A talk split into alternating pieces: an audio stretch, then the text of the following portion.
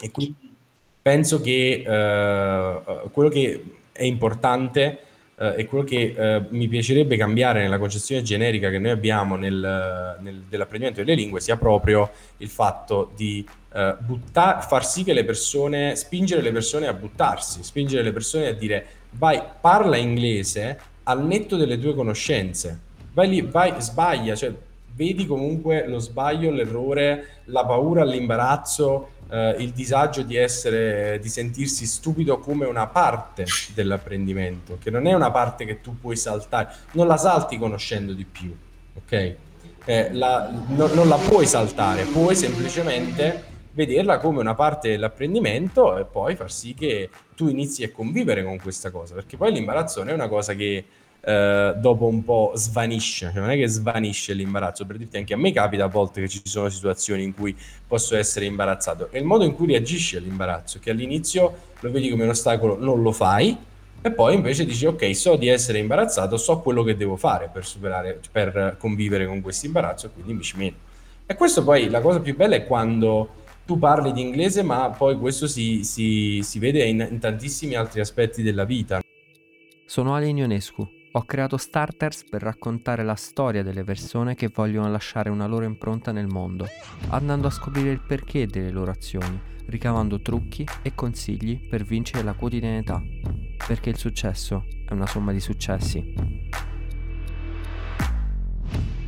Salve a tutti e benvenuti su Starters, l'ospite di oggi possiamo definirlo un English teacher, lui ha creato il suo progetto Small Talk per dare la possibilità alle persone che vogliono imparare inglese a parlare inglese, a mettersi in gioco, a superare le proprie paure e iniziare a farlo senza dover fare per forza un viaggio all'estero. Signore e signori, vi presento Paolo Bernasconi, benvenuto Paolo. Grazie, grazie Alin, ciao Come stai Paolo? Una bomba, tu? Tutto bene, tutto bene. Allora, qui parleremo in italiano, eh, te lo dico già da adesso, quindi eh, non ti preoccupare. Va bene? Va benissimo. Senti, tu dove sei? Mi dicevi prima. Sono a Capua, eh, la mia città natale, dove ho vissuto per la maggior parte della mia vita, è una città in provincia di Caserta, e mm, mi trovo qui in questo momento. Ok. Eh, mi dicevi prima che ti volevi spostare a Napoli per... eh, Come mai, infatti? Ah, mi sposterò a Napoli a settembre. Eh, allora, in realtà io ho vissuto già a Napoli per quasi un anno, ehm, però era abbastanza limitato perché avevo, cioè, ehm, ero praticamente vivevo da studente fuori sede, quindi avevo i soldi dei miei, non avevo, ehm, sai, sei un po' limitato quando, quando hai dietro i tuoi genitori che ti pagano, perché un limite, un budget settimanale, eh, non potevo svolgere appieno, non potevo fare appieno quello che volevo fare, che non è tanto per la mancanza dei soldi, però il fatto che sei sempre legato in un certo senso ai tuoi, cioè se qualche volta vuoi spendere di più, non, cioè, sei costretto a chiedere ai tuoi, eh, inizi, sei comunque limitato no? quando, quando, c'è qualcuno che ti controlla, tra virgolette, se no che ti controlla, però che ti, che ti dà dei soldi Certo, E... dipendi comunque non dalle tue entrate, quindi se devi fare qualcosa in più non hai la tranquillità, no? Esatto, esatto. Poi non è una questione solo economica. Quando ci sono i tuoi che ti danno i soldi, poi ovviamente sono tantissimi altri risvolti, no? Uh, comunque in un certo senso uh, sen- ti senti un po' in dovere di mm-hmm. dover uh, fare determinate cose per loro e che ci sta anche. Um, però adesso, comunque, dopo, dopo, quando me ne sono andato via da lì, me ne sono andato proprio perché um, comunque abbiamo una discussione con mia madre e decidemmo che questa casa era, non era necessario averla, anche perché Capo e Napoli distano poco, comunque, relativamente poco. E quindi eh, quando me ne sono andato mi sono ripromesso di poi mettermi i soldi da parte, farmi un mio, una, un, un mio gruzzoletto per poi tornare. Ci ho provato in questi quattro anni quasi, uh, che, che, manco da Napoli e poi ci sono riuscito ultimamente. Uh, Mamma mia. Ho avuto un piano, di, ok, metto da parte tot soldi per tot tempo per raggiungere questo risultato e quindi alla fine ce l'ho fatta e sono contento di tornare. Quindi sei proprio organizzato il ritorno a Napoli. Il grande ritorno a Napoli, sì, è una città che mi è sempre stata nel cuore, mi è sempre piaciuta e sono curioso di vedere che succede adesso. Grande. Uh, Grande, Esatto. grande, grande. Ma Grazie. senti, ehm, parlando del tuo progetto, no? Small Talk, iniziando subito da qui, eh, quanto tempo fa l'hai creato e come ti è venuta poi l'idea di crearlo? Allora, l'ho creato a aprile o marzo, fine marzo, inizio aprile 2020, in piena quarantena. Ehm, praticamente già eh, negli ultimi tempi eh, avevo iniziato, io avevo delle persone che venivano a casa e facevano lezione con me, avevo i miei studenti, no? E eh, praticamente eh, a, iniziai a provare questo test in cui davo loro eh, la possibilità di fare un, um, un- di mandarmi un messaggio audio al giorno in inglese, giusto per mantenere la pratica, no? Quindi per Mhm. parlare in inglese tutti i giorni con costanza, quindi un, un breve messaggio ogni giorno. E funzionava, nel senso che eh, fare un piccolo sforzo ogni giorno poi ti porta ad acquisire un'abitudine.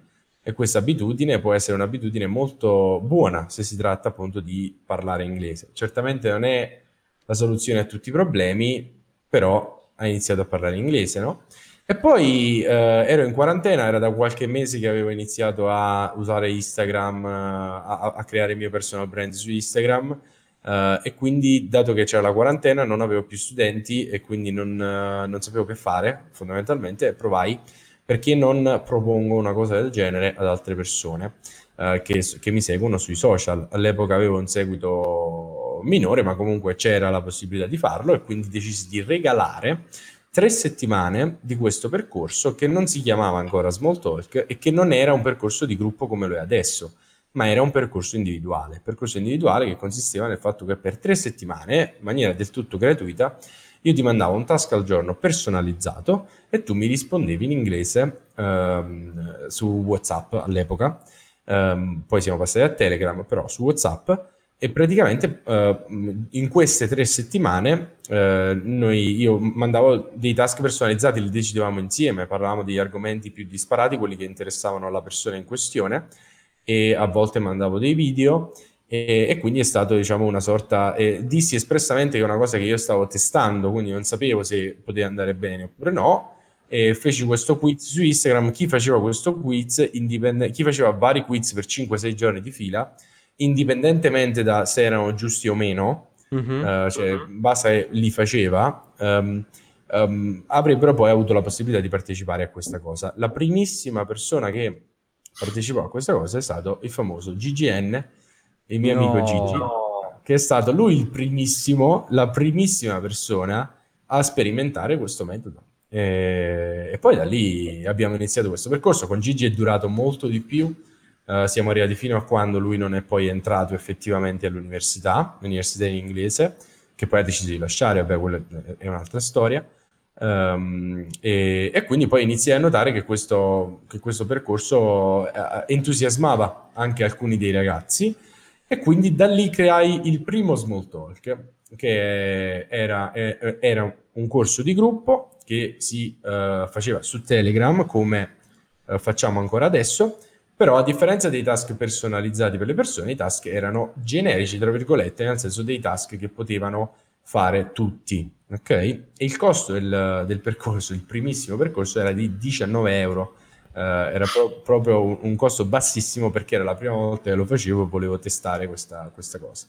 E da lì poi le cose sono iniziate ad andare bene, uh, mi inizia a piacere, la seconda volta abbiamo fatto più iscritti, Uh, la terza volta abbiamo lanciato, abbiamo fatto comunque un numero di iscritti e, e l'ultima volta che abbiamo lanciato abbiamo avuto nuovi iscritti e quindi poi col passare del tempo ovviamente capisci anche i bisogni delle persone, le necessità, certo. come, come far sì che loro imparino meglio. Abbiamo implementato tante cose, abbiamo avuto degli ospiti stranieri che ogni tanto vengono in videochiamata per parlare inglese anche con persone che non sono italiane ma che parlano solo inglese o comunque che non parlano l'italiano.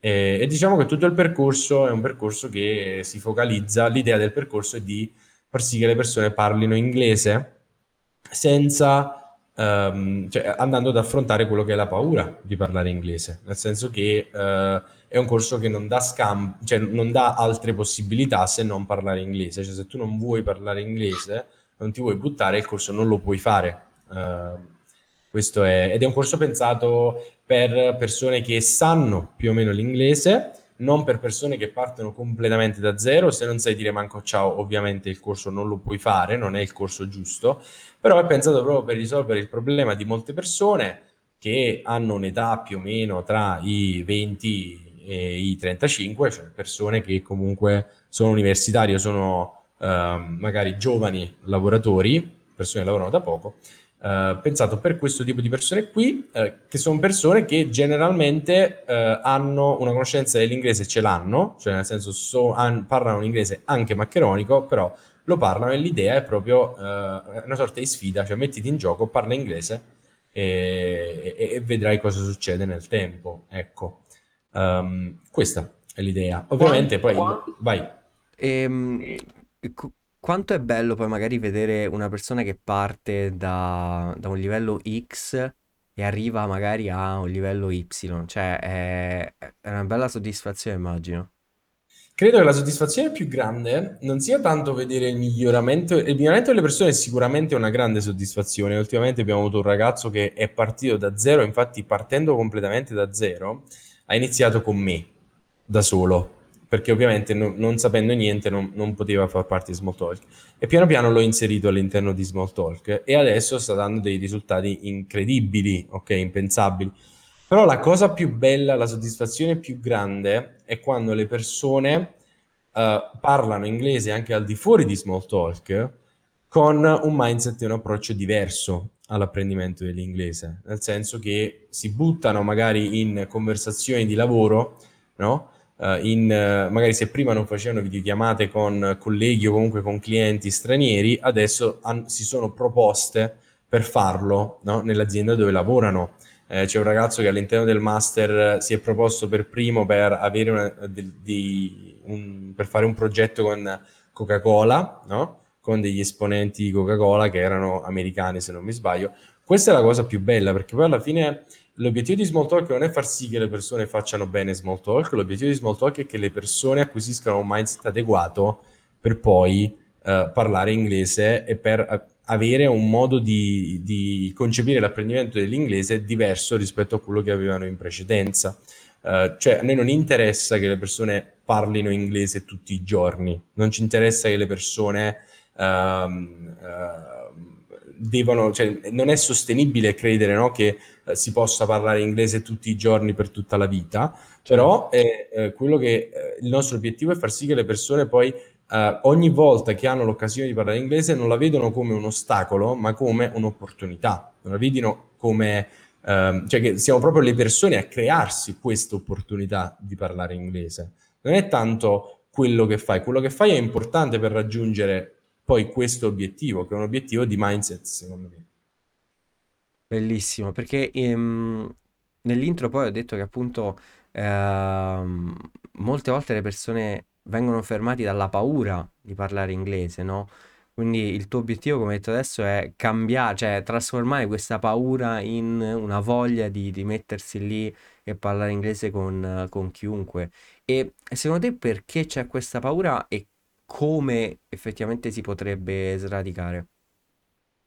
Ah, questa è una bella domanda. Allora, perché c'è questa paura? È, è, è, non è semplice da rispondere, nel senso che secondo me è complessa come, come risposta. Sicuramente eh, il sistema educativo in generale, per quanto riguarda l'apprendimento delle lingue, non voglio fare polemica sul resto, però per quanto riguarda l'apprendimento delle lingue, eh, va a, ehm, come dire, ehm, a, a, far sì che eh, noi abbiamo paura dell'errore, no? Se ci pensi, ogni volta che sbagli in inglese in un compito, in un esame, eh, ci sono dei punti in meno che tu sì. prendi, no?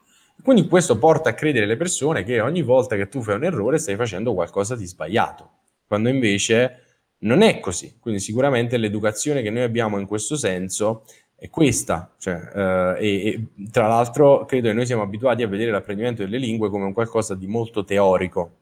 Ok? Siamo abituati a fare tanti corsi di grammatica, a fare dei corsi di pronuncia, eccetera, eccetera.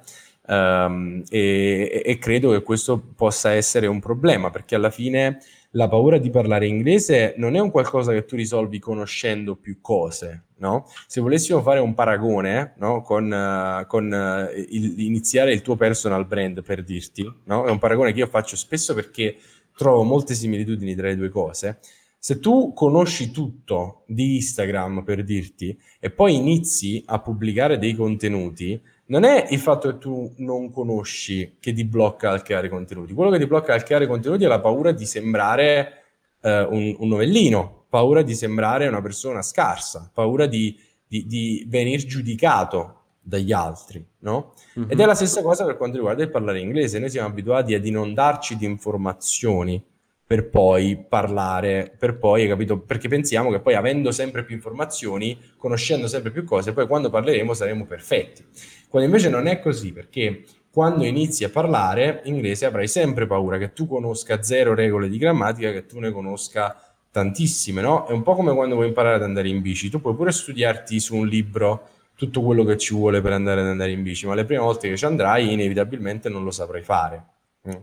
Certo. E quindi penso che uh, quello che è importante uh, e quello che uh, mi piacerebbe cambiare nella concezione generica che noi abbiamo nel, nel, dell'apprendimento delle lingue sia proprio il fatto di butta- far sì che le persone, spingere le persone a buttarsi, spingere le persone a dire vai, parla inglese al netto delle tue conoscenze. Vai lì, vai, sbaglia, cioè vedi comunque lo sbaglio, l'errore, la paura, l'imbarazzo, eh, il disagio di essere, di sentirsi stupido come una parte dell'apprendimento, che non è una parte che tu puoi saltare, non la salti conoscendo di più, ok?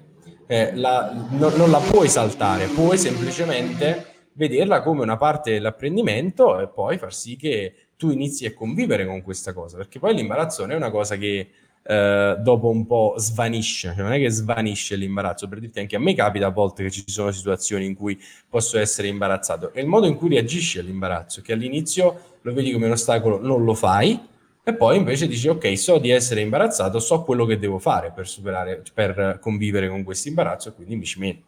E questo poi la cosa più bella è quando tu parli di inglese, ma poi questo si, si, si vede in, in, tantissimi altri aspetti della vita, no? Sì. Quando io ho paura di pubblicare un post perché magari è troppo provocatorio, ok? A volte, mi, questa è una cosa che mi è successa ultimamente, no? Ho fatto un post provocatorio, avevo paura questo, di, di, pubblicare questo post perché avevo paura di essere criticato e quello è stato, vabbè, sti cazzi, cioè nel senso, non è che io non avevo questa paura, ce l'avevo, però dopo due minuti di riflessione ho detto, ok, so quello che devo fare, lo devo fare, se ricevo delle critiche è anche giusto che le riceva e, e, e sarò comunque in grado di, uh, gestirle, imparerò a gestirle, no?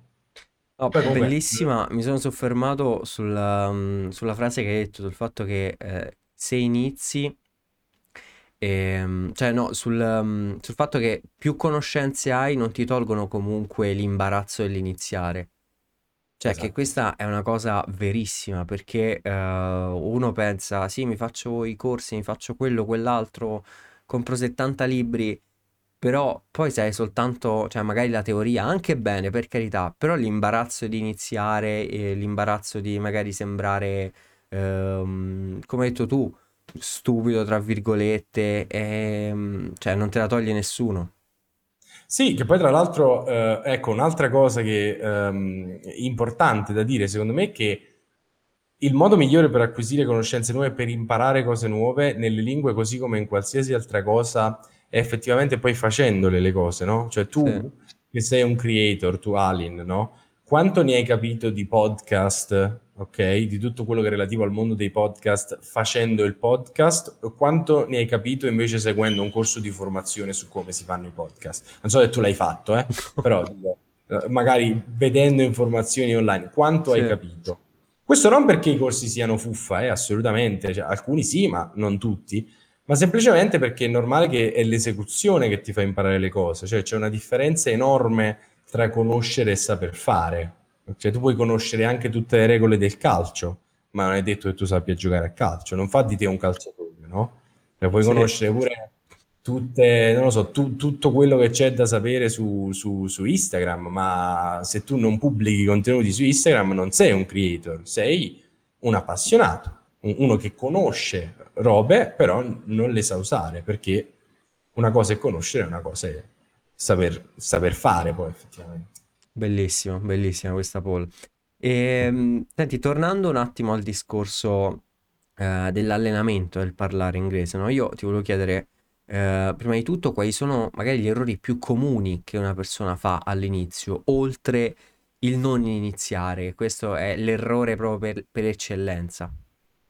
E questo è l'errore per eccellenza, nel senso che l'errore più grande che noi facciamo quando iniziamo a imparare l'inglese che si fa è il vedere il parlare inglese come un fine. Nel Ok. senso noi, no?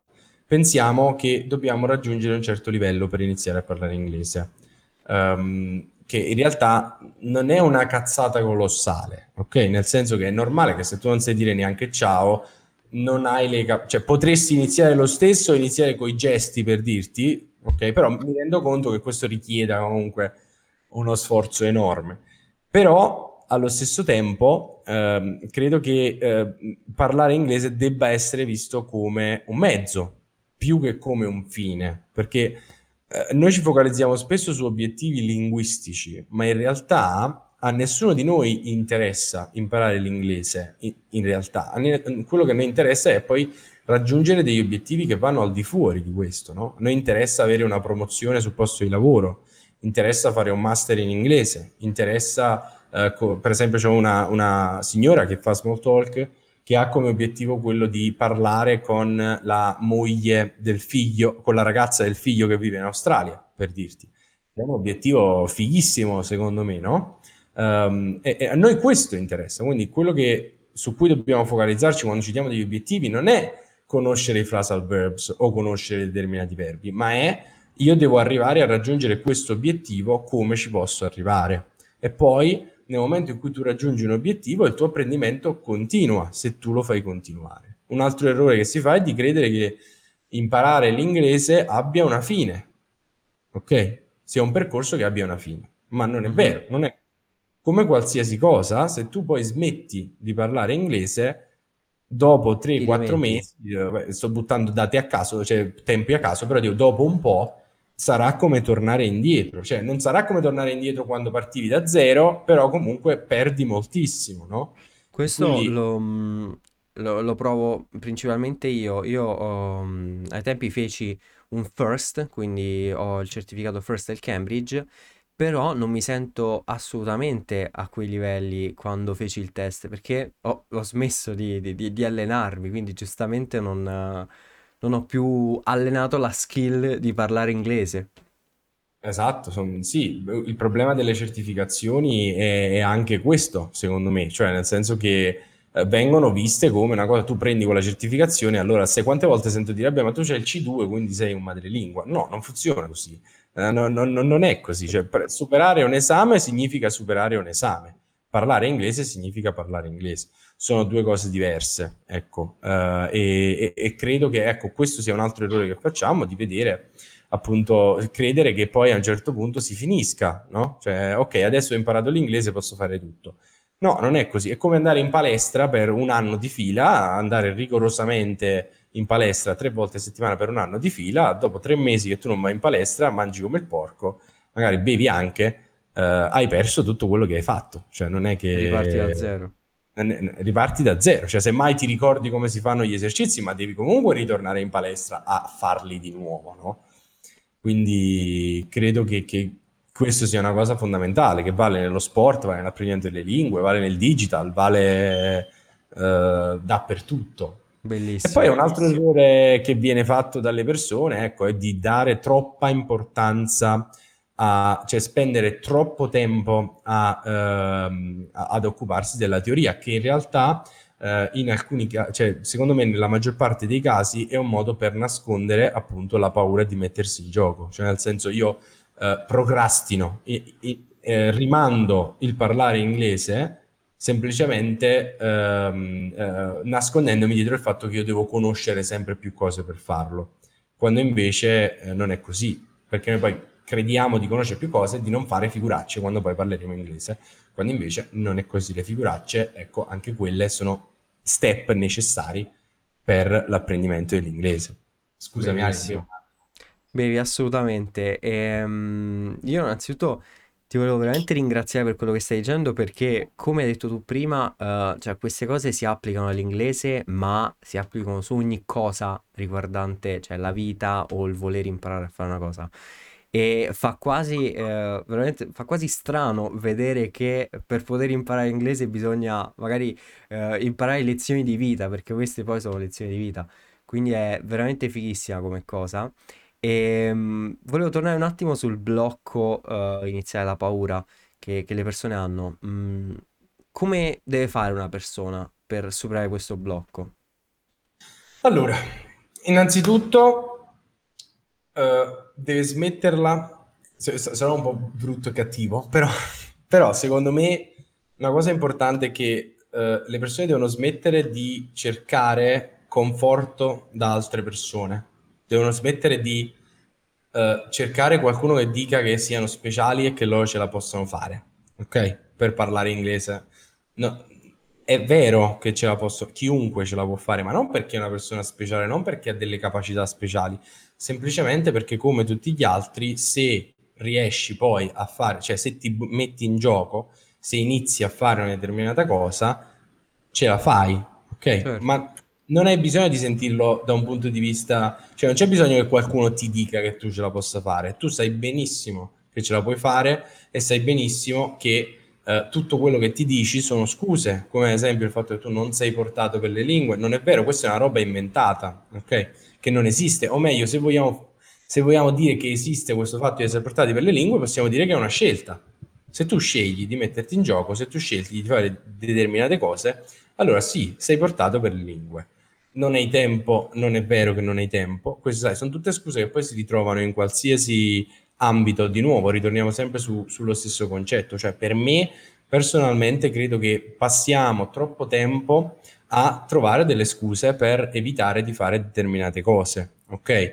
Allora è da lì che poi ci sono dei blocchi. Il blocco emotivo è una cosa che dura, può durare per tantissimo tempo, cioè noi possiamo credere di non essere portati per le lingue, possiamo credere di essere delle pipe e di non riuscire mai a migliorare per un periodo lunghissimo, quando invece se avessimo, che ne so, speso, non dico quel tempo, ma un, un, quarto di quel tempo a effettivamente buttarci nella conversazione e parlare inglese, ci saremmo resi conto dopo un po' che in realtà non è così, che non è vero che sei portato per le lingue. Un'altra cosa che secondo me ehm, è importante per superare il blocco emotivo è smetterla di credere che bisogna seguire degli standard per forza. Non è vero che bisogna avere un determinato accento, non è vero che bisogna per forza pronunciare le parole in un certo modo, non è vero che esiste un modo per imparare l'inglese e basta. Non è vero che ehm, bisogna per forza sapere le regole grammaticali alla perfezione per parlare inglese. Queste sono tutte cose che vengono pompate da chi ha interessi, quindi a vendere corsi del genere, oppure vengono pompate semplicemente perché è normale che è più semplice gestire una classe che, a cui dai sempre gli stessi esercizi di grammatica piuttosto gestire una, una, classe in cui sono tante persone che devono mettersi in gioco e tu devi metterti lì a dire guarda che in realtà eh, stai parlando inglese bene, eh, in realtà sei in grado di farlo, in realtà comunque cioè, hai la possibilità di, di, di, parlare inglese anche con altre persone. Io credo che la maggior parte delle persone che entrino in small talk non abbiano imparato tantissimo a livello tecnico, nel senso non è che hanno imparato uh, chissà quali verbi o hanno imparato chissà quale, so, chissà quale uh, regola di pronuncia. La cosa più importante che le persone imparano all'interno di small talk è, adesso dico una parolaccia, è sbattersi nel cazzo quando parlano inglese ok? Cioè nel senso a parlare inglese eh, senza curarsi di quello che possono pensare gli altri, anche perché molto spesso eh, noi eh, ovviamente abbiamo una percezione assurda di quello che gli altri possono dire, ma molto spesso o non ci cagano proprio, oppure, oppure anche se ci cagano finisce lì, cioè eh, magari uno ti fa una battutina e basta. E un'altra cosa importante per, per superare il blocco emotivo è che non c'è nessuno che può sostituirti. Cioè, non è l'insegnante, molto spesso si crede no, che ci sono dei corsi, degli insegnanti che poi ti diano, no, ti facciano diventare bravo. Non è così, e neanche Smalltalk, ovviamente, neanche io. Eh, anche io rientro in questi insegnanti in questi corsi. La responsabilità è sempre tua, cioè sei tu che devi superare questo problema. È un po' come quando vai dallo psicologo, no? Cioè tu puoi pure andare dallo psicologo, eh, dal terapista, però sei tu alla fine che devi eh, migliorare le cose, no? Molti credono no, che per agire tu abbia bisogno di motivazione dall'esterno, ok? Quindi tu per fare una cosa devi sentirti motivato, per parlare inglese devo essere motivato per farlo, ma non è così, la motivazione n- non è eh, la motivazione che porta all'azione, è esattamente l'opposto. È nel momento in cui tu agisci che ti senti motivato a continuare, non è nel momento in cui tu pensi di essere capace di farlo che poi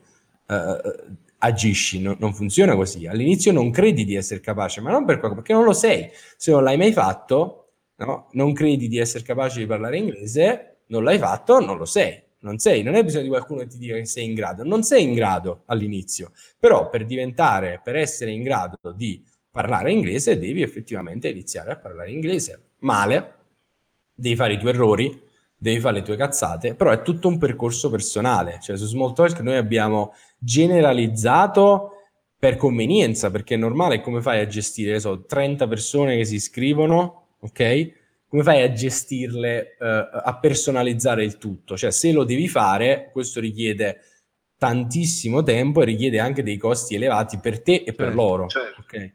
Per questo è importante e, e non è sostenibile per nessun uh, insegnante, secondo me per nessun corso. Quindi credo che alla fine la cosa importante sia eh, eh, gli insegnanti, i corsi possono esserti utili per acquisire un determinato mindset nei confronti dell'apprendimento, per, cioè ti diano degli spunti, ma non sono gli spunti a risolverti il problema, il problema lo risolvono le azioni che fai. Mamma mia, mi, mi piace veramente un sacco, questo, cioè più ti sento più voglio continuare ad ascoltarti perché oh, veramente eh, questa roba si può applicare a tutto e, e, veramente sembra quasi banale quello che stai dicendo, ma che cioè non è, è, è così banale che però è, è, quella banalità che è alla base del portare risultati o comunque essere mh, mm, ehm, diciamo mh, mm, contenti di quello che fai e essere appunto mettersi alla prova e imparare effettivamente qualcosa.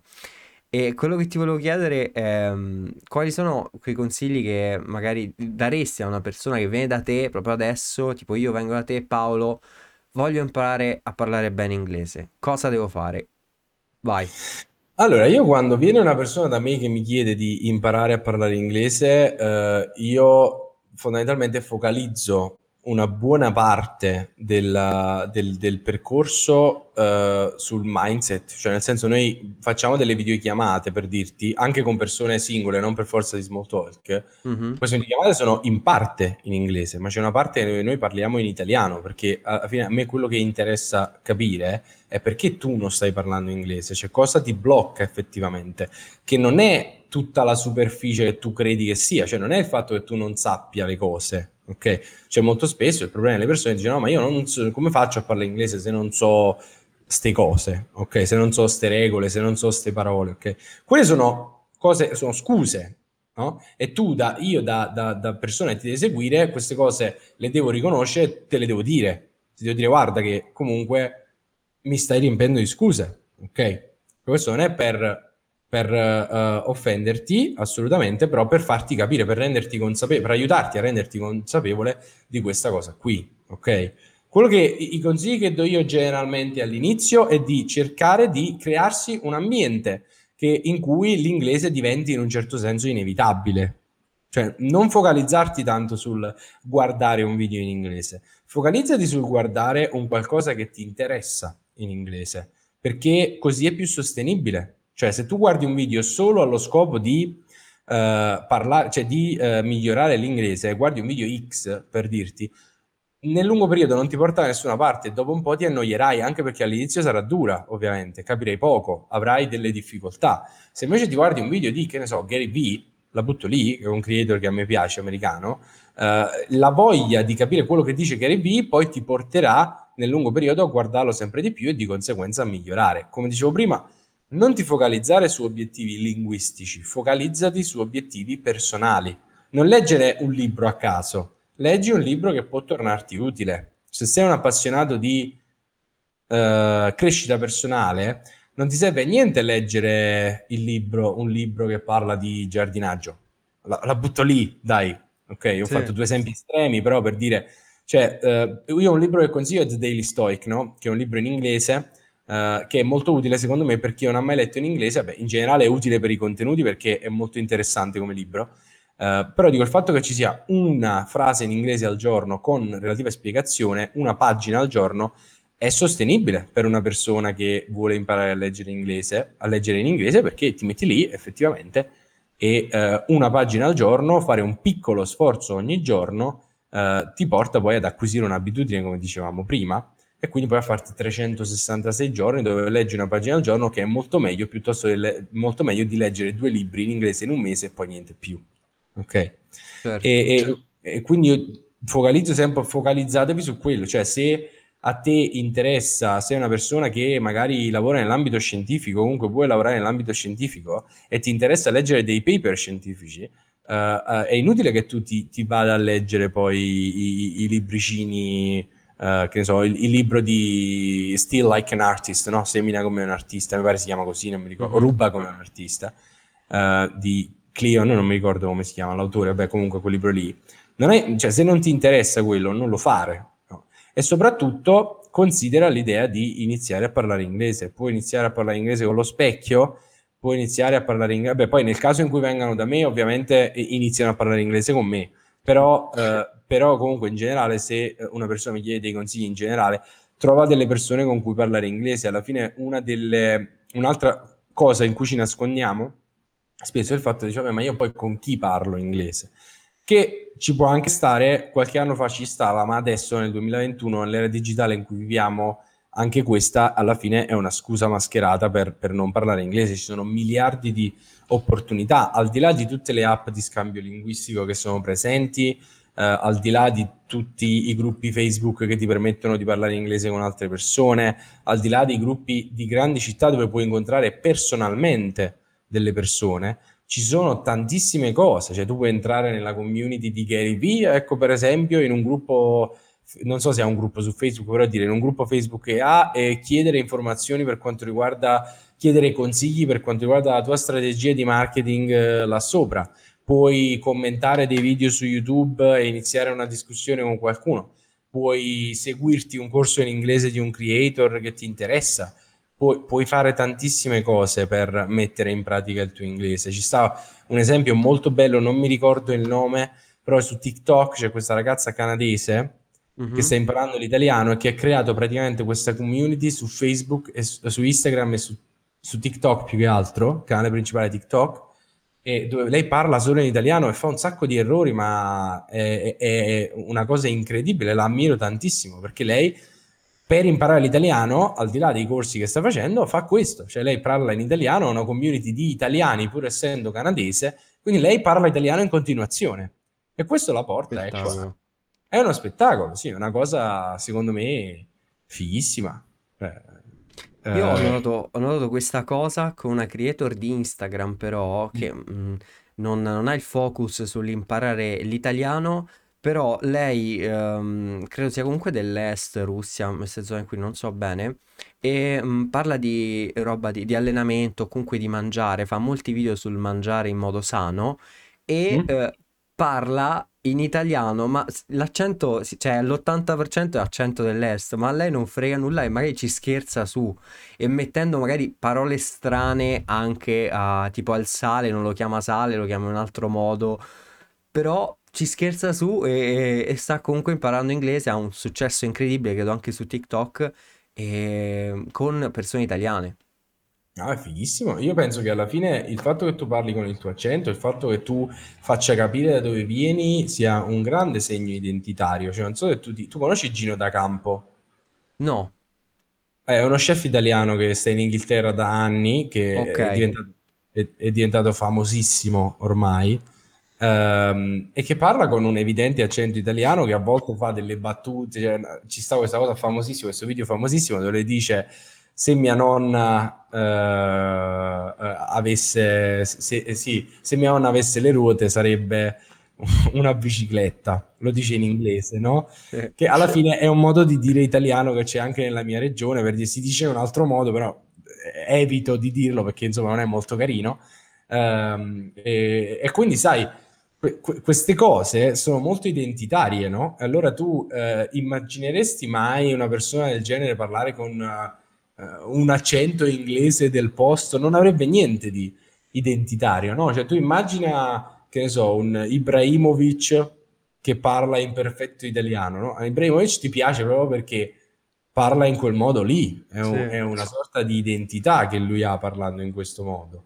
E poi questo vale lo stesso per tantissime altre persone che abbiamo in Italia. Adesso non mi vengono in mente persone straniere che ci sono in Italia, però sì. No, è fighissima come cosa. E parlando, eh, rimanendo sempre sul tema conversazione, no? C'è sempre, eh, come hai detto anche tu prima, il problema della grammatica, che molte persone vengono, vengono fermate dalla, dalla grammatica perché magari non sanno molto di grammatica o comunque sono regole da tenere a mente, eccetera, eccetera. E, ehm, su quali delle due concentrarsi di più quando si inizia e um, come, tra virgolette, bilanciare le due cose? Allora, eh, c'è questa strana credenza eh, nel mondo dell'apprendimento delle lingue secondo cui la grammatica tu la puoi imparare solo con un libro e con, facendo degli esercizi, ok? Relativi okay. che ti quando invece molte persone credono che l'immersione, cioè il parlare una lingua, non ti faccia imparare la grammatica. Quando invece non è così. Cioè effettivamente tu quando parli in inglese riesci anche a capire quello che sbagli, riesci a capire come parla il tuo interlocutore che magari ne sa più di te e riesci a capire, eh, leggendo ad esempio, è è un, è un altro modo per fissare comunque delle regole di grammatica, ok? Questo poi non vuol dire che tu non debba andartele a vedere. È normale che come dicevamo prima, se tu parti da zero, allora a quel punto può avere anche senso, ma se tu non parti da zero e hai già una base, ok, non penso che tu debba focalizzarti su determinate regole specifiche, credo che a un certo punto dell'apprendimento la teoria debba essere una sorta di conseguenza della pratica, cioè nel senso se tu parli e noti che hai difficoltà ad esprimerti al passato, allora a quel punto, dopo che ci hai provato 5-6 volte, è normale che tu dici ok, fammi vedere un attimo, no? come si fa il passato in inglese, la butto lì. Però non, non, non ha senso che tu ti faccia impari dei tempi verbali assurdi come può essere il past perfect continuous, no? Che è un tempo verbale che non, non viene praticamente quasi mai usato, comunque è solo in situazioni particolari e saperlo meno non ti cambia niente, cioè se lo sbagli comunque si capisce quello che devi dire. Uh, è, è, è inutile che tu vada a cercare delle regole specifiche, cioè per me questo tipo di insegnamento deve essere, a un certo punto del processo, deve essere eh, una conseguenza della pratica. Una cosa che facevamo con Gigi, per esempio, è correggere gli errori che faceva lui. Mm-hmm. Non dirgli guarda, tu devi fare questo. Non tu devi sapere questo. Ma c'è gente che tu devi sapere.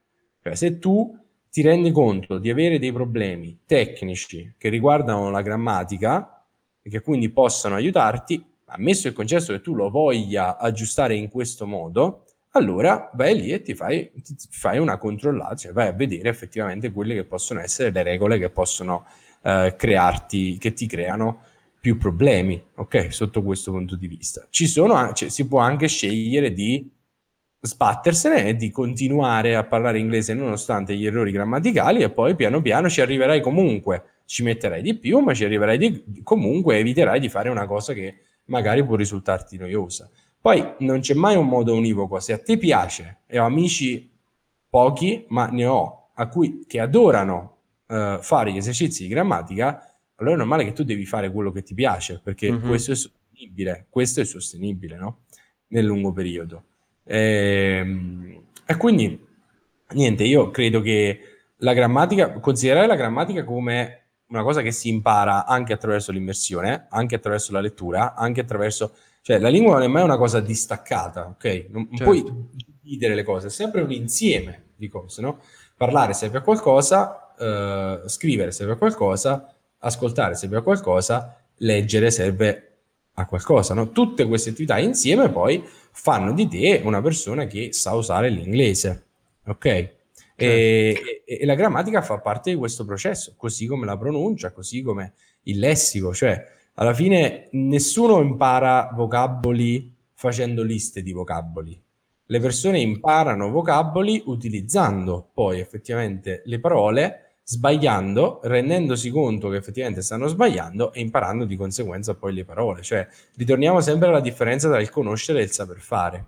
Se tu non parli inglese e sai 10.000 regole di grammatica, sei, non lo so come si dice in, in, in inglese si dice grammarian, sarebbe una persona che si occupa di, di, di, di grammatica, no? Sei... grammatichevole. un, un grammaturgo, non lo so come si dice.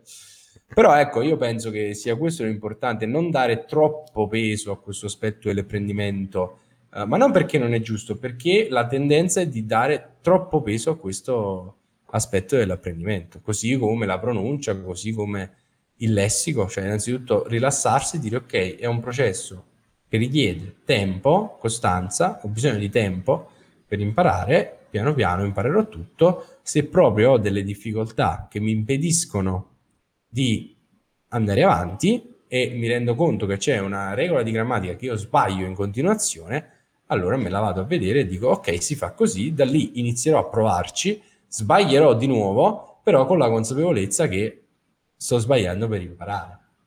Bellissimo, bellissimo davvero. Ehm, senti Paul, uh, ultime due cose. Se eh, hai magari consigli qualche app, eh, qualche libro magari che ti ha anche influenzato durante il tuo percorso. Qualche libro in inglese dici o libro in Anche in generale? italiano, anche in italiano, in generale, in generale. Certo, in inglese è meglio per chi vuole approcciarsi all'inglese, giusto? Sì, certo, assolutamente, assolutamente. Allora, assolutamente. Allora, qualche app per trovare delle persone con cui parlare inglese? Io personalmente uso Tandem, che è un'app. Ho scoperto che adesso un'app che si chiama Live, Leve. Eh, c'è anche un'app che si chiama Hello Talk. Mhm. C'è un'app che si chiama Slowly, che è molto figa, soprattutto per quanto riguarda il writing, perché è un'app che non ti permette di parlare, ma ti permette di scrivere, trovare dei compagni di penna digitali. La cosa figa di questo è che quando tu mandi una lettera attraverso l'app, cambia il tempo di ricezione della lettera in base a dove sei. Se tu mandi una lettera a una persona negli Stati Uniti, ci metterà più ore rispetto a una persona che sta in Svizzera, perché è più lontana fisicamente da te. Ok? Quindi ci sta questa, questa roba fighissima che secondo me è molto figa. Mandi lettere alle persone, quindi diventi, hai degli amici di penna, ok? In questo senso. Sì. Si possono utilizzare i gruppi Facebook, basta scrivere Language Exchange oppure English Italian Language Exchange. Puoi trovare dei tandem partner eh, nella tua città, a Roma sicuro c'è, eh, mi pare l'ho vista, l'ho consigliata a Delbro, Mhm. c'è questo su Facebook che si chiama Tandem Partner in Rome e tu vai lì e dici mi serve una persona con cui parlare inglese. Nelle grandi città funziona ovviamente perché ci sono tanti stranieri, no? Nelle grandi città. Eh, e- però comunque in generale sappi che non sono i mezzi a eh, risolvere i tuoi Certo. problemi e che comunque eh, in queste app eh, è comunque come fare amicizia nella vita reale, nel senso che non ti basta scrivere a una persona per poi trovare una persona con cui parlare inglese. Hai bisogno, la prima volta tu conosci qualcuno, magari non, non ti piace, non c'è feeling tra di voi, non, non- non- non- avete interessi diversi e robe del genere, quindi magari poi cambierai, no? E dovrai cercare altre persone, cioè per avere una persona con cui parlare inglese stabilmente ne devi contattare 10, no una, no? È normale che sia così. E poi Certo. ovviamente i consigli che do io, eh, cioè viaggiate, no? Cioè io non sono convinto del fatto che quando le persone dicono io voglio imparare l'inglese per viaggiare, non è proprio quello che vogliono, secondo me. Non è che vogliono imparare l'inglese per, per viaggiare, vogliono imparare l'inglese per non avere, non farsi le pippe mentali quando poi vanno all'estero, ok? Eh, però viaggiare non è un obiettivo, secondo me. Viaggiare è, è parte del processo, cioè nel senso tu vai, viaggia, falle le tue esperienze, mettiti, io ti dico questa esperienza che ho fatto che può ritornare utile.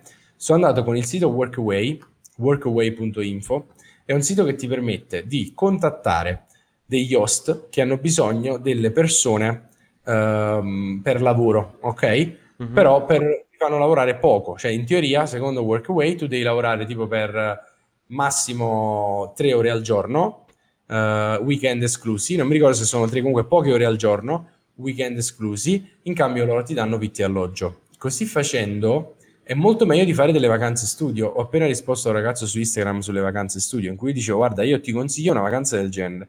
Io sono andato in Germania a Ferchiesa, vabbè un villaggio eh, che si trova a, due ore da Berlino praticamente, è un villaggio dove c'erano solo seconde case, solo tedeschi, non, non era proprio possibile eh, avere a che fare con altre persone e praticamente lì cercavano una persona, eravamo in tre, cercavano delle persone che ehm, si occupassero del giardino. Questa coppia di tedeschi cercavano delle persone che si occupassero del giardino. E quindi praticamente ci- noi ci occupavamo del giardino, non eravamo dei giardinieri, abbiamo imparato a fare qualcosina in quel mese che siamo stati lì mm-hmm. e, e, questo modo per cioè, tu non è che puoi scampartela, cioè devi parlare inglese eh, nella vita reale, non devi parlare inglese perché segui un corso certo. di inglese, devi parlare inglese perché devi sopravvivere in quel contesto, devi chiedere no, dove pu- puoi andare a fare la spesa, devi chiedere, hai bisogno di confrontarti con le persone del posto e questo quindi è una cosa efficacissima e importante. Fatti due mesi in Inghilterra per dirti, abbiamo col Covid un po' più complicato, però fatti due mesi all'estero vedrai quanti benefici avrai da un'esperienza del genere. Anche qui non lo fai non perché non sai l'inglese, non lo fai perché hai paura di fare un'esperienza del genere, come è giusto che sia, no? Perché è difficile, comunque emotivamente richiede uno sforzo. Eh, ho, ho, ho divagato un po', mi hai chiesto alla fine le app e i libri allora, un libro che può essere molto utile per l'apprendimento delle lingue, ma soprattutto per l'apprendimento in generale, è in italiano, scusate per questo, L'arte e la pazienza di Raffaele Gaito. Abbiamo parlato di pazienza, Bellissimo, di costanza, del fatto che non ci sia mai una, una fine. Abbiamo avuto anche il piacere di averlo all'interno di Small Talk, stiamo lanciando questo format eh, che poi riprenderemo eh, in autunno, dove praticamente portiamo delle persone all'interno dei creator che vengono a parlare in inglese all'interno di Smalltalk um, e poi facciamo un podcast dove registriamo, um, cioè registriamo queste chiamate e la mettiamo nel nostro podcast che al momento ha, ha solo due puntate perché abbiamo avuto Pizze Cotte al Sole, Valentina e poi Raffaele Gaito che ha parlato appunto del suo libro. Quello è un libro secondo me must have soprattutto per chi è più giovane sì. per chi si sente in crisi esistenziale eh, o comunque in generale per chi vuole imparare qualsiasi cosa. No? A me è stato importantissimo, io ho 27 anni, ho avuto una sorta di precoce crisi di mezza età qualche mese fa, eh, in cui pensi, cazzo, i 30 ti iniziano a guardare da lontano e poi dici, ok, sono grande adesso, quindi che cazzo devo fare? Però poi alla fine l'arte della pazienza è stato un buon antidoto Um, poi, come libri, per quanto riguarda libri in inglese, ecco, io non consiglio mai dei libri che parlano di apprendimento dell'inglese, consiglio sempre dei libri in inglese che possono essere interessanti. Non posso sapere cosa interessa nello specifico alle persone, posso, consig- posso dire quelli che ho letto io. Io leggo principalmente, cioè io leggo sempre in inglese se l'autore del libro è, ha scritto il libro in inglese, perché okay. credo che leggere un libro Uh, nella lingua originale del libro, così come guardare un film, sia un'esperienza completamente diversa rispetto a guardare un film doppiato o leggere la traduzione di un libro. Ok? Quindi credo che è vero che capisci di più se lo leggi in italiano, ma leggendolo in inglese lo senti direttamente dalle sue parole, che vero. è diverso rispetto a sentire le parole di un traduttore. E, um, I traduttori, ovviamente, cioè, non, non, voglio infangare il loro lavoro, è giustissimo che lo facciano, certo. però per, dire, per, me, per me io la vedo così, no? E quindi l'obiettivo, ecco, un obiettivo potrebbe essere quello arrivare a far sì che ogni volta che tu devi comprare un libro, devi leggere un libro, tu non ci pensi proprio a comprare la traduzione, ma compri direttamente il libro in inglese, anche se tu sai che magari capirai sicuramente di meno rispetto al libro in italiano. Ma alla fine quello che è importante è capire il concetto fondamentale, il generale, cioè quello che l'autore vuole dirti con questo libro. Ok? Qual è quali sono appunto uh, le cose che vuole farti passare, anche perché non riuscirei mai a ricordare tutto di un libro, che tu lo legga in inglese, in italiano o in qualsiasi altra lingua. Quindi questo è quello che, che, che, che consiglio io, cioè di focalizzarsi su questo. Molto spesso uno degli errori che si fa quando si inizia a leggere è ok, adesso sottolineo tutte le parole che non conosco, me le scrivo, mi cerco la traduzione e ce le ho lì e intuitivamente potrebbe sembrare una cosa giusta, ma non è assolutamente sostenibile perché per leggere due pagine ci metti mezz'ora ed è uno sforzo che ti stanca tantissimo, finisci per non focalizzarti più su quello che l'autore ti vuole dire, ma finisci per focalizzarti su quali sono le parole che non conosci. Non conosci. Considera che la maggior parte delle parole non ti serviranno nella vita, perché magari sono parole tecniche, comunque sono parole che in quel momento non ti servono, Considera che per imparare le parole, ritorniamo sempre allo stesso discorso, tu effettivamente devi mettere in pratica quello che fai, um, quindi devi parlare inglese e quindi in generale io consiglio di cercare solo parole che sono che proprio mi impediscono di capire il concetto principale. A quel senso può avere senso. Comunque, ritornando a quali libri consigliare, io consiglio assolutamente Daily Stoic per The Daily Stoic per chi non legge in inglese o comunque per chi è interessato a leggere una citazione al giorno di uh, personaggi della filosofia stoica Um, il libro di Ryan Holiday, grandissimo Ryan Holiday, um, e, e, lui praticamente ha fatto questo libro dove ogni giorno mette una citazione di uno stoico e sotto ci mette la sua spiegazione, è una pagina al giorno, I, le pagine sono datate, quindi tu sì, puoi anche, sì. cioè non hai bisogno manco del segnalibro, perché il giorno di oggi, cioè oggi sai qual è il giorno corrispondente a quello. È una pagina in inglese sostenibile nel lungo periodo, abbinabile anche ad altri libri. Io non leggo solo The Daily Stoic, The Daily Stoic è il primo che leggo la mattina appena mi sveglio. Al momento sto leggendo Antifragile di Taleb, mi sto approcciando adesso a Taleb, riconosco che è complicato non tanto per l'inglese, non per l'inglese, ma per i concetti che vuole esprimere, è abbastanza astratto, è molto molto interessante, quindi ho bisogno di tempo per immagazzinare informazioni. In generale tutti i libri di Cleon, come Still Like an Artist, è uno dei libri, e l'altro mi pare che si chiama Do Your Work, qualcosa del genere, che in italiano sarebbero Semina come un artista e Ruba come un artista, se non mi sbaglio. Sì Uh, non mi ricordo qual è il corrispettivo. Quelli sono libri scritti in maniera molto easy, molto molto comprensibile, quindi una, su altri libri che consiglierei, parlano di argomenti di vita quotidiana che possono, eh, cioè indirizzato fondamentalmente ai creator, però secondo me possono tornare utili anche ad altre persone. Un altro libro molto interessante che secondo me interesserebbe chiunque si chiama Indestructible. Um, non mi ricordo se l'autore è lo stesso, però è un libro che parla di come essere attenti in un mondo sempre più distratto. L'autore dovrebbe L'autore essere, se non sbaglio, sbaglio... Eyal, tipo esatto. Eyal, Eyal, qualcosa del genere.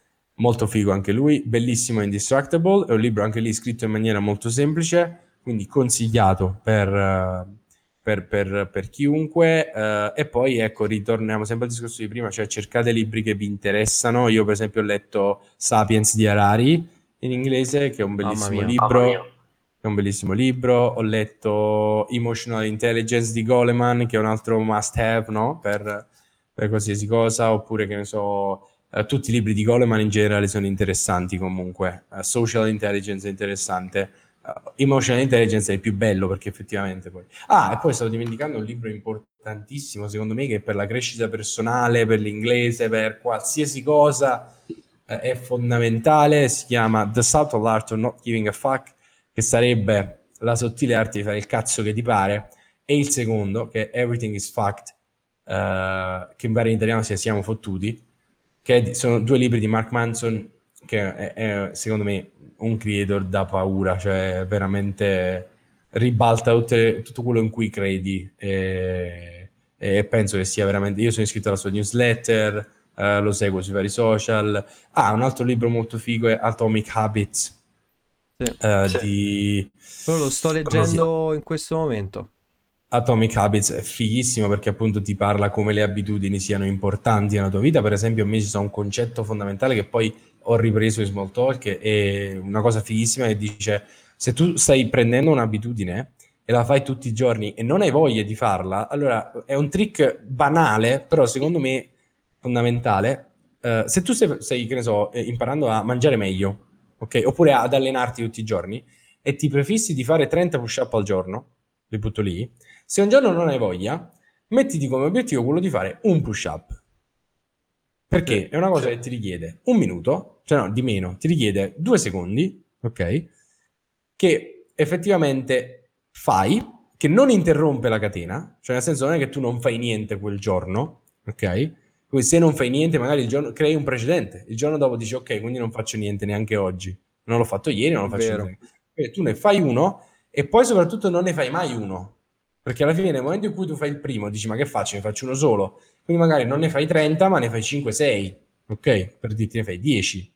Sì, Questo è un trick sì. banale che però nella vita ti serve. La stessa cosa che noi diciamo ai ragazzi, tu oggi non hai tempo, pensi di non avere tempo di fare un task, ok?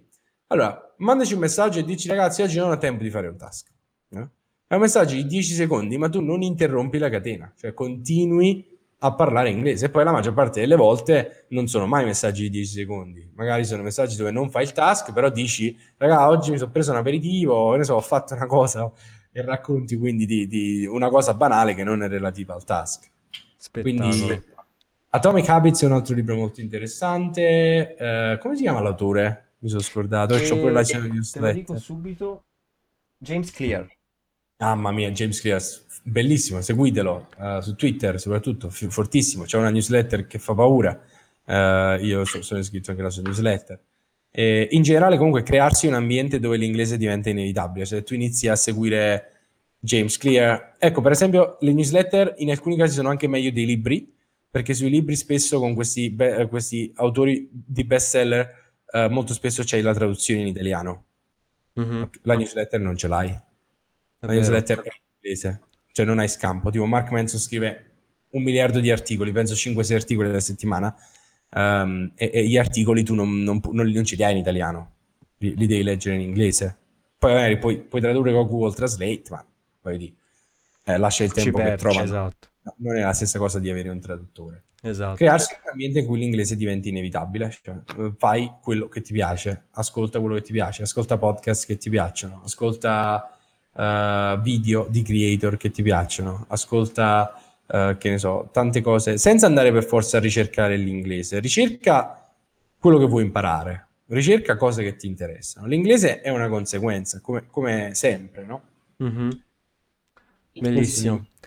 Paul, io ti ringrazio davvero per tutto quello che hai detto. Ripeto, eh, quello che hai detto è, mm, è applicabile all'inglese, ma è applicabile in tutte le cose eh, che vogliamo fare nella nostra vita. Quindi ti ringrazio davvero per tutto quello che hai detto e non vedo l'ora di, di, di ascoltare, esatto, di ascoltare i feedback di chi eh, sentirà questo podcast perché è veramente spaccato. Quindi ti ringrazio ancora. Andatelo a seguire su Small Talk, sul suo profilo personale, I'm Sir Paul e fategli un saluto. Sì, sì, ciao, ciao ragazzi, per me è stato un piacere, ovviamente è stato fighissimo fare questa intervista, eh, me lo aspettavo, me lo aspettavo, insomma ci siamo conosciuti a Bari, eh, mi hanno sempre parlato tutti bene di te, sia come persona che come speaker, diciamo così. È stato un grandissimo piacere per me fare questa intervista e, e, e niente, spero piaccia a tutti. Assolutamente. Ciao, bello. Ciao.